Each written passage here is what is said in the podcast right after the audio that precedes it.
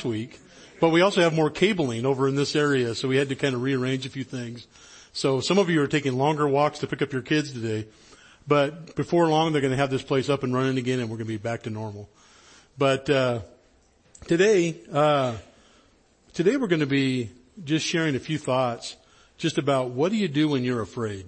Like every every service, I'm always afraid they're going to turn this mic on when I'm singing. Uh, and uh, you don't know it, but you're afraid of that too. You just don't know that yet.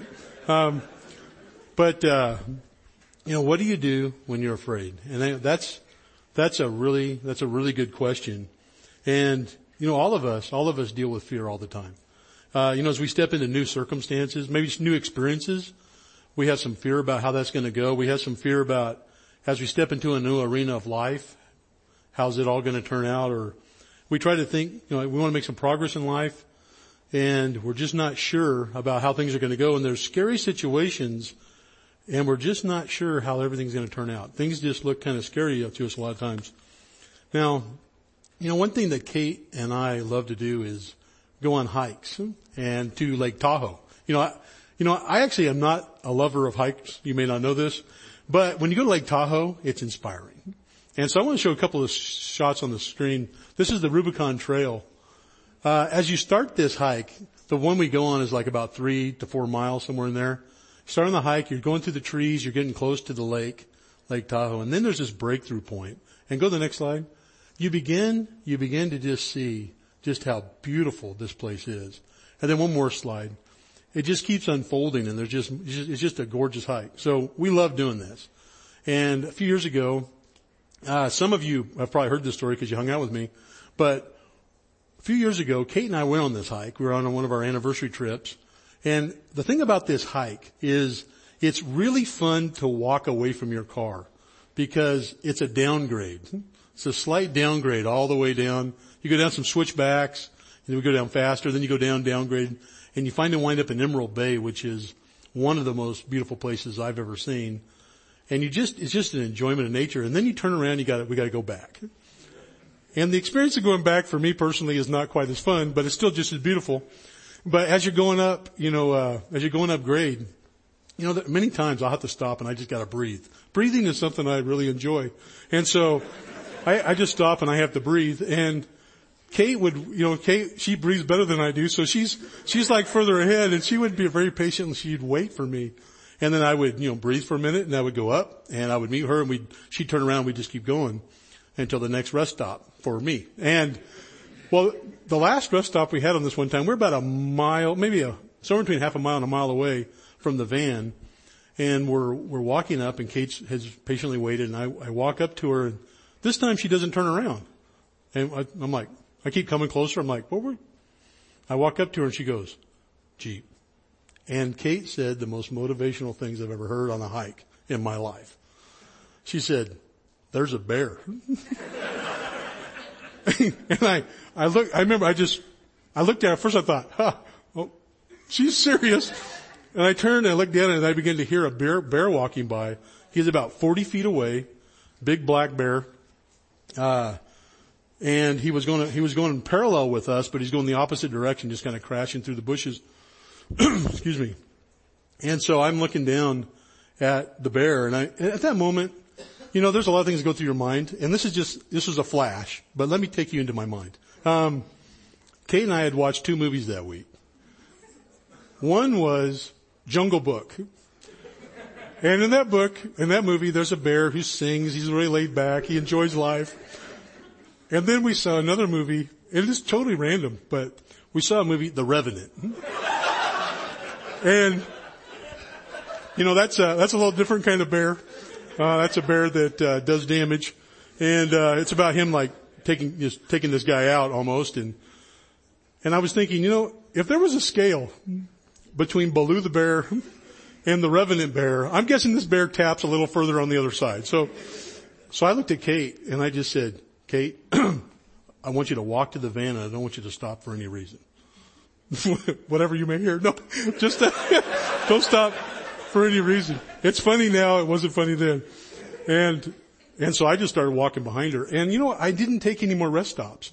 Um, although when we got to the van, which we did, this is a good story, we got to the van. I think I had sucked all the oxygen out of the uh, Lake Tahoe basin. But, uh, but then I, I got my breath back and we were, we were off to the races. Now, you know, there's something about fear that's very powerful. And, you know, I could, I could decide I'm never going to go on that hike again. Uh, just because I could just let that just keep me from doing that. And, you know, how, how we deal with our fears, it really does shape our decision making and the ways we decide to do things is how we handle those fears. And if we get into the habit of giving in to fear, then it really does, it keeps us from being able to take advantage of the opportunities that are put in front of us. And it keeps us from having the ability just really to live the life that we really hope for. And, um, you know, our fears can actually, if we give in to them, they can really create kind of a prison for us that we just, uh, we never really break out of. So it's really important how we deal with fear. I, I recently watched a TED talk and the speaker was making some interesting observations about fear that I thought were really good observations. He just, she just said that our fears are like storytelling. You know, they're, uh, they're stories that we tell ourselves. They're, they're stories about how the future could look. And in these stories, there's a plot line. There's characters at play in the story. And what she said was that, and, and I think it was a great observation, she says that we're not just the writers of our fears, we're actually the readers of our fears as well. And how we choose to read our fears has a real impact on the way we live our lives. And that was kind of the end of what they had to say, but I just thought that was just a very great observation about how fear really works. Is that when we choose, we choose to read our fear, how we choose to read our fears really has an impact on our lives. We, what we need to do is we, we have to really proofread our fears and make sure that we have all the characters in the right place. And we gotta make sure that we have the main character in the right place. And that character is God and the way he operates in the world. I'd like to look at something that David said, King David said in Psalm 139, uh, 13, 14, and then a piece of 16. He says, for you created, he's talking to God and he says, for you created my inmost being. You knit me together in my mother's womb. I praise you because I am fearfully and wonderfully made. Your works are wonderful. I know that full well. All the days ordained for me were written in your book before one of them came to be. God has written our story. He's written our story and he wrote it before we were born. And he has a real place in the world for us. And what God really desires is that we would walk with him and step into the story that he's written. That's really, that's really what he desires for us. He designed us, he fashioned us, and he really cares about us and he really is the originator. He's, he's powerful and he is actually in control of, of everything around us. And he is the author and he's the one that has written the story for us. And a big part of life is just stepping into the story that he wrote. Now, our fears, they really, they, like I said, they write stories of how things could go wrong. That's a big part of what they are. But if you proofread your story, and we put God into the right place, into the right role in the story, then the story changes. And we can see how we'll be okay even in the midst of a scary situation. If we put God in the right place, then the story really changes and we can see how we'd be okay. So this morning I want to spend some time with David, uh, King David, and uh, we're just going to spend a little time with him and look at a few things within his life.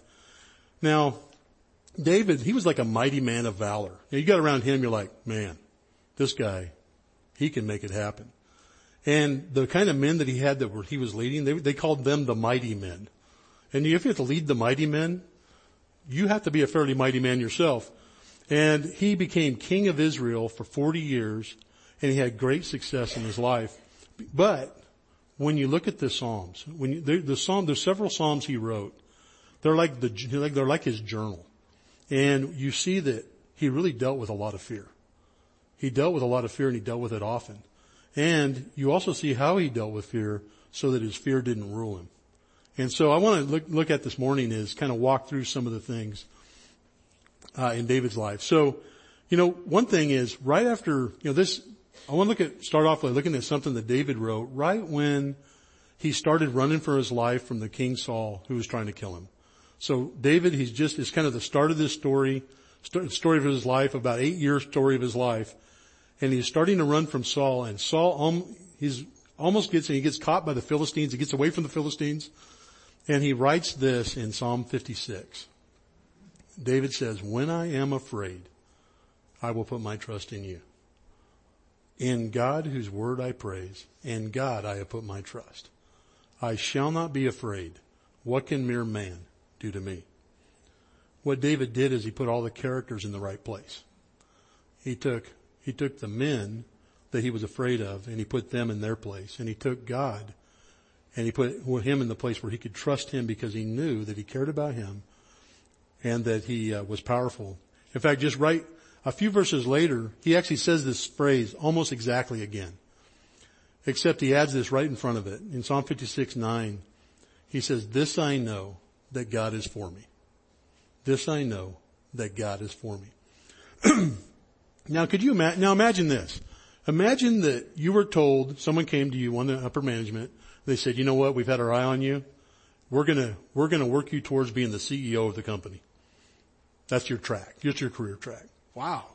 And so man, you work, you start really working for the firm, you have some real success, you build a great reputation for the firm, and then they fire you. You're like, wait, wait, wait, what's going on here? And that's exactly, that's really what, where David was at this point, is he had, God had told him that he was going to be king.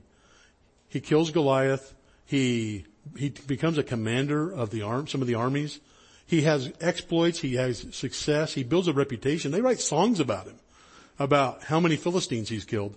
And yet, right after that, he loses everything and, and the king spends years chasing him, trying to kill him. And David, right in the midst of that, says, he knows that God is for him. See, he, his trust was in God and not in the situation. His trust was in God and not in the situation and the circumstances. So the question that I have, that I, the, the question that I've been uh, pondering is, why did God allow this to happen to David? You know, he said you're going to be king. Why did he allow him to have eight years of running from Saul for his life? And I think that what he was doing is he was preparing him for David's future story. He was preparing him, you know, so how do you learn to be the king of a nation? How do you learn to be the king of a nation? I think a real good way is to become a leader of 600 men and lead them through a lot of scary situations that are real. And you learn lessons along the way. And God, I think what God was doing is he was preparing David by really teaching and instructing him, uh, by giving him some responsibility. Now, what I want to do is I want to look at this morning, I want to look at just three, three kind of situations that had a lot of fear in them for David as he's running during this eight year period. And look at what the fear was and look at what, uh, and look at what David learned from that and how it prepared him later in life. So, you know, the first little story I want to just tell is, you know, right after, uh, right after David wrote what we just read, there's this report that comes to him about this town called Keilah. In fact, up on the screen there's a, there's a, there'll be a slide on showing, uh, this, this, all these lines you see on here are really everywhere the scripture says that David ran from Saul. So this is kind of a snapshot of David's wanderings and runnings away from Saul. And right here, this town of Keilah, there's this, the message comes to David, the Philistines have taken over. And, uh, and, and the, the question is, are we going to go help? Now at the point, at that point in time, they were hiding because Saul was after them. And so David asked God and God says, he said, I want you to go help them. And so David tells his guys, we're going to go help them. And this is what they say to him. This is in 1 Samuel 23, 3. But David's men said to him, Behold, we're afraid here in Judah. How much more then if we go to Keilah against the ranks of the Philistines? Hmm. He goes, you know, we're, we're hiding here. We're afraid here. And you're saying, let's go, let's go help these people and actually fight against the Philistines. And we will we'll, uh, our location will be known. This is going to be a really risky thing for us to do. And so David goes back to God and he says, God, is this what you want me to do? And God says, I want you to do it and you're going to have success in it. And so David leads his guys, they go down, they wipe out the Philistines, they deliver this town. And then God tells him, hey, you guys need to get out of there because the, the guys in Keilah, they're going to turn you over to Saul. They're not going to be very loyal to you. So David and his guys get out of there. And Saul, they escape from Saul. I think one of the things that David learned that God was teaching him there is that when you have the ability to help and people need help, you need to help. Even if it's a risky situation. Is, you know, if you need to help people even if it's risky. Um, even if, if you have the ability to help. I think that's one thing that God was teaching him in his wanderings. Another, another, there's another couple of episodes. In fact, if you look, pull up the slide again for the map, there were two opportunities where David could have killed King Saul. Uh, one of them was in this town called Engedi, and that's when uh, Saul walks into a cave. He doesn't know it, but all of David's men are hiding in the cave. Saul walks in the cave, and one of his one of David's guys says, "There he is. Take him out. and We're all done." And he says, "No, I will not hold my. I will not put my hand against the Lord's anointed." And he walk and he walks away from that. And then there's another time in Ziph, which is a great name, I think. I don't know why. I just like that name. I live in Ziph. Um, so they go to, they, they wind up in Ziph. Saul is chasing them again. And it's a, David and his, David and one of his guys, it's actually his nephew. David and his nephew go down and they sneak into the camp. Saul's asleep. And his nephew, Abishai, says, Hey, let me kill him right now. It'll it will only take me a minute. And David, David says, in fact, if you think about that moment, here he is, Saul's right there. The man that's been trying to kill him for at least four or five years at this point. And I imagine the fears that were going through his mind were, maybe I'll never be king as long as this guy's alive. Or maybe, you know, I might lose my life if I don't get rid of this guy. And so that, but how David saw it is he, he said, he said, I will not raise my hand against the Lord's anointed. And they walk out of the camp and David hollers down to Saul. And this is what he says. It gives you a framework of how, how David was seeing this. This is in uh, 1 Samuel 26, uh, 23. David says this to Saul. He's yelling at him and he says, the Lord will repay each man for his righteousness and his faithfulness. But for the Lord delivered you into my hand today, but I refuse to stretch out my hand against the Lord's anointed.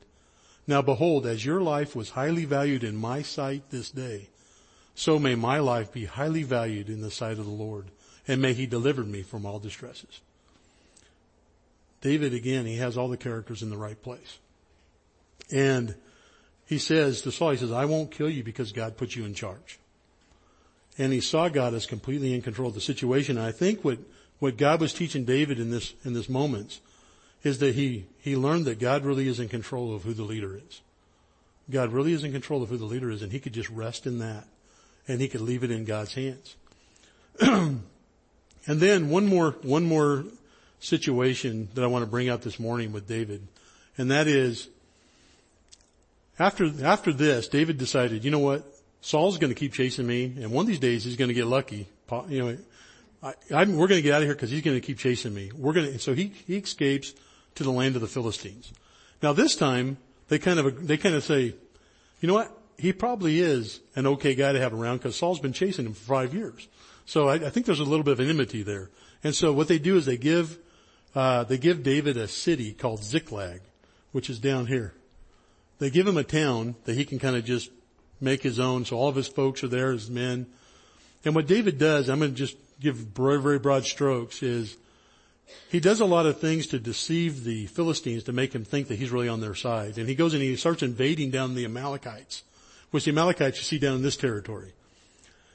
And, but he tells the Philistines, I'm invading Judah. And they go, oh man, he's really ticking those guys off. And, and so he's, he's, he's doing this and then he gets pulled into, he gets drafted into this war that the Philistines are going to fight against Judah.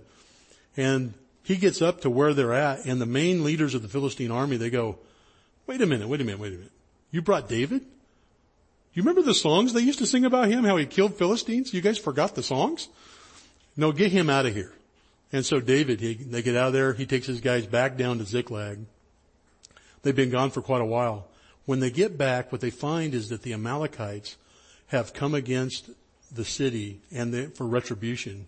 And they've burned the city and they've taken all the stuff in the city and they've taken all the women and children all of their families, and they've run off with them. And it says that David and his men wept until they had no strength to weep anymore.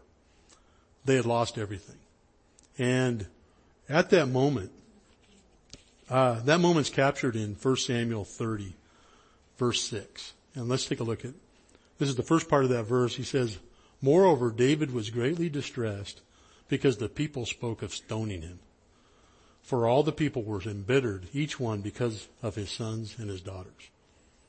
They were all just racked with grief and they saw David as the reason. And David, you know, there's some things, there's some missteps he'd done. He got him involved, just some of the deceit that he was doing. There's some things that, that he did that, that caused, uh, or at least allowed this to happen. And then David's response to this is very next thing in the verse. David's response was this. But David strengthened himself in the Lord his God. Now the fear I think that David had in the situation was probably something like, I made the wrong call and everybody suffered. I can't come back from this. I can't come back from this. I can't lead anymore. Uh, you know, I'm, he was afraid. That would be a fear that he had been dealing with. And yet how he handled it is he says he strengthened himself in the Lord his God. He owned his mistake. He related to God about it. And then what he did is he asked God, what should I do? And God says, he, he says, God, should I pursue them? And God, and God told him, you should, and you're gonna, you're gonna bring everything back. And so he grabs his guys, they go pursue the Amalekites, and they completely wipe them out, or almost completely wipe them out, and they bring all their stuff back, bring all the people back. They haven't lost a single person. They bring it back in this incredible time, and uh, I'm sure just a great time of rejoicing. Then I think the lesson that God was trying to teach, uh, one of the lessons that Jesus, that God was trying to teach uh, David, is that when you make a mistake that impacts everyone, you own your mistake in humility. You strengthen yourself in the Lord your God and you lead from where you're at. You own your mistake in humility. You strengthen yourself in God and you lead from where you're at. Now, you know, David faced, as David faced those fears, he really found that God was training him for what was next, to be able to step into the role of king. That God really, God really had him on a training program, and for every one of us, that have uh, really accepted Christ and made him the boss of our life and we're walking with him, God really has each one of us on a training program as well. And there's things in front of us that God really wants to teach us. But on front, they look like really scary situations. Um, you know, for me, uh, I've always, there's a fear that I've had that I used to always give into. And that fear was the fear of public speaking. Um, some people are surprised to hear that, but uh, but you know what? I was so scared. I, I, would I would be so afraid, even in high school. I, I went to a small high school. I mean, I had like 14 people in my graduating class, and if I stood up in front of them, I was I couldn't. I, I just I would lock up. Then I went to college, and in college as an engineer, a required class is speech class. So I signed up for it and dropped it. And then I signed up for it and I dropped it. And then I signed up for it and then I dropped it. And then I realized I'm never going to graduate if I don't take this class. So I signed up for a fourth time and I took it and had a miserable experience. Um, honestly, you know, here, speak about this. Oh, and I would just, oh man, it was like my worst fears come to life. Then, several years, as the years went on, I got connected to a, a ministry at USC uh, named uh, just Christian Challenge. Some of you may have heard of it. Um, but I began, I began to actually connect with God and I began to understand how He viewed me. And I began to get really, He began to really speak to me through His Word and just help me understand some things. And, and one time, uh, Neil asked me if I would speak about just some things that God had been teaching me. And I said yes, and I walked away going, what in the world did I say that for? Um, and then I, you know, I got some advice from Neil that was really, really helpful. And then it was about a day before I'm going to speak. And I remember I was in my house and I was kind of going over notes and I got hit with this crippling fear where I couldn't even, I, I honestly, I couldn't even imagine leaving the house. I was just, this fear just came on me so strongly and, and I began just praying and asking God to help me. And then it became, a thought that came to my mind was how God cared about me and no matter what I did, it wasn't going to change that. And I remember standing up in the bedroom. Thankfully I was home alone. Uh, standing up and I just said, just said it out loud because I was wanted anchored in my mind that I said something like, no matter what, tomorrow night I'm going to be there and I'm going to speak. I don't know how it's going to go. I don't know what experience people are going to have, but I'm going to be there. And so I made that decision and I, so I worked, so I uh, finished working on the things and remember showing up that night and they said, hey, we're going to ask Jeep to come down and speak. And I'm like, you weren't walking down and I'm like, okay, my, my legs are kind of under me. And I walked to the front and I went, oh, the podium's not there. So I, I walked over to grab the podium and it was really heavy. And I remember I picked it up and it started shaking in my hands. And I thought, oh gosh, okay. And I put the podium down and I looked up and I saw all these expectant faces. And the first thought that came to my mind was, I said, does anyone here know CPR? and, uh, I was not planning on saying that. It's just what came to my mind. Um, and a couple of people in the back go, yeah. I said, well good. I said, if I were to pass out up here, I know someone can help me. Okay. And, uh, and everyone started laughing. And when they started laughing, at, I just, it, it just, uh, it freed me up a little bit and I just began to share what God had been teaching me. Some things that I felt like they were really important. And what, something happened that I never ever expected is I began to enjoy myself. I mean, you could have knocked me over with a two by four. I, I did not expect that. You know, I was thinking maybe I'll live through it. And instead, I enjoyed myself. And I found out something that night. And that was that when I'm speaking about something I'm convinced of, and I'm speaking about something that I know really matters, then I enjoy speaking. I enjoy sharing what it is that really matters. and what I found is over time I found out that communicating is part of how I'm wired. Now I got a lot to learn, as you can tell this morning. I got a lot to grow in. But as part of the way I'm wired is I, I, is that I'm wired to communicate things that really matter to me. And you know, as an engineer, this this opened up a brand new world for me. And I think it had a huge impact on my career as an engineer. Is they would say things like, "Oh, uh, the assistant secretary of the army is here, and we need you to pre- present on this." okay, and I got through it and I would share with them. You have to go to DC and share with a congressman. Okay. And there, this whole different world opened up. Had nothing to do with, with me. It had to do with how God was, just how He'd wired me and what it is He was doing and really encouraged me in the moment. Now, what if I had not pushed through that fear? What if I'd called Neil the night before and said, Neil, I know you're out of town, but I need to tell you something.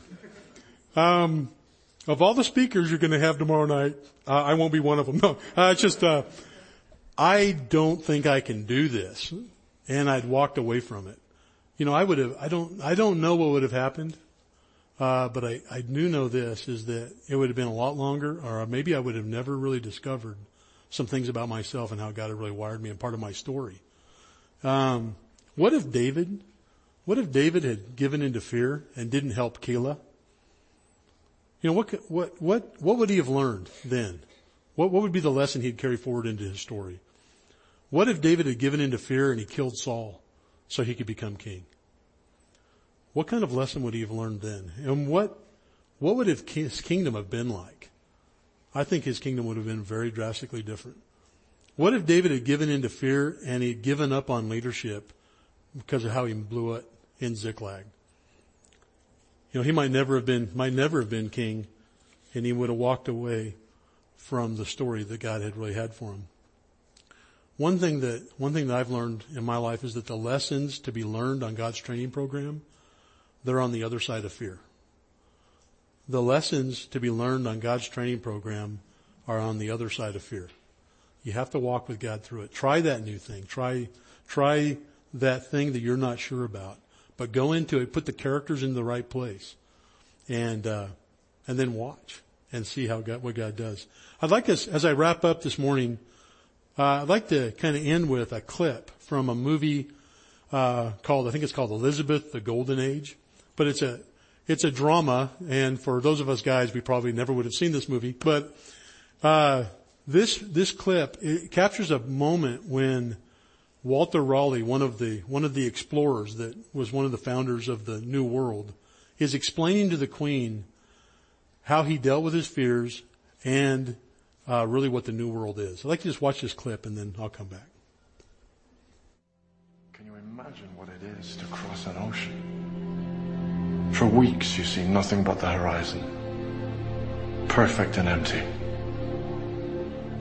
You live in the grip of fear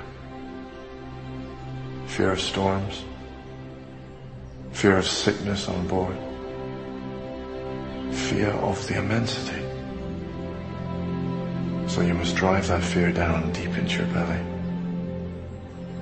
Study your charts. Watch your compass. Pray for a fair wind and hope. Pure, naked, fragile. Hope. Majesty, the Archduke calls waiting. Let them wait. Go on, Mr. Raleigh. You were hoping? At first, it's no more than a haze on the horizon.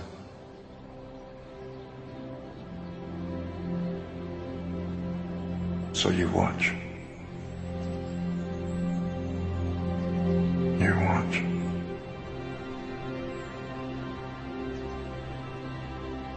And it's a smudge.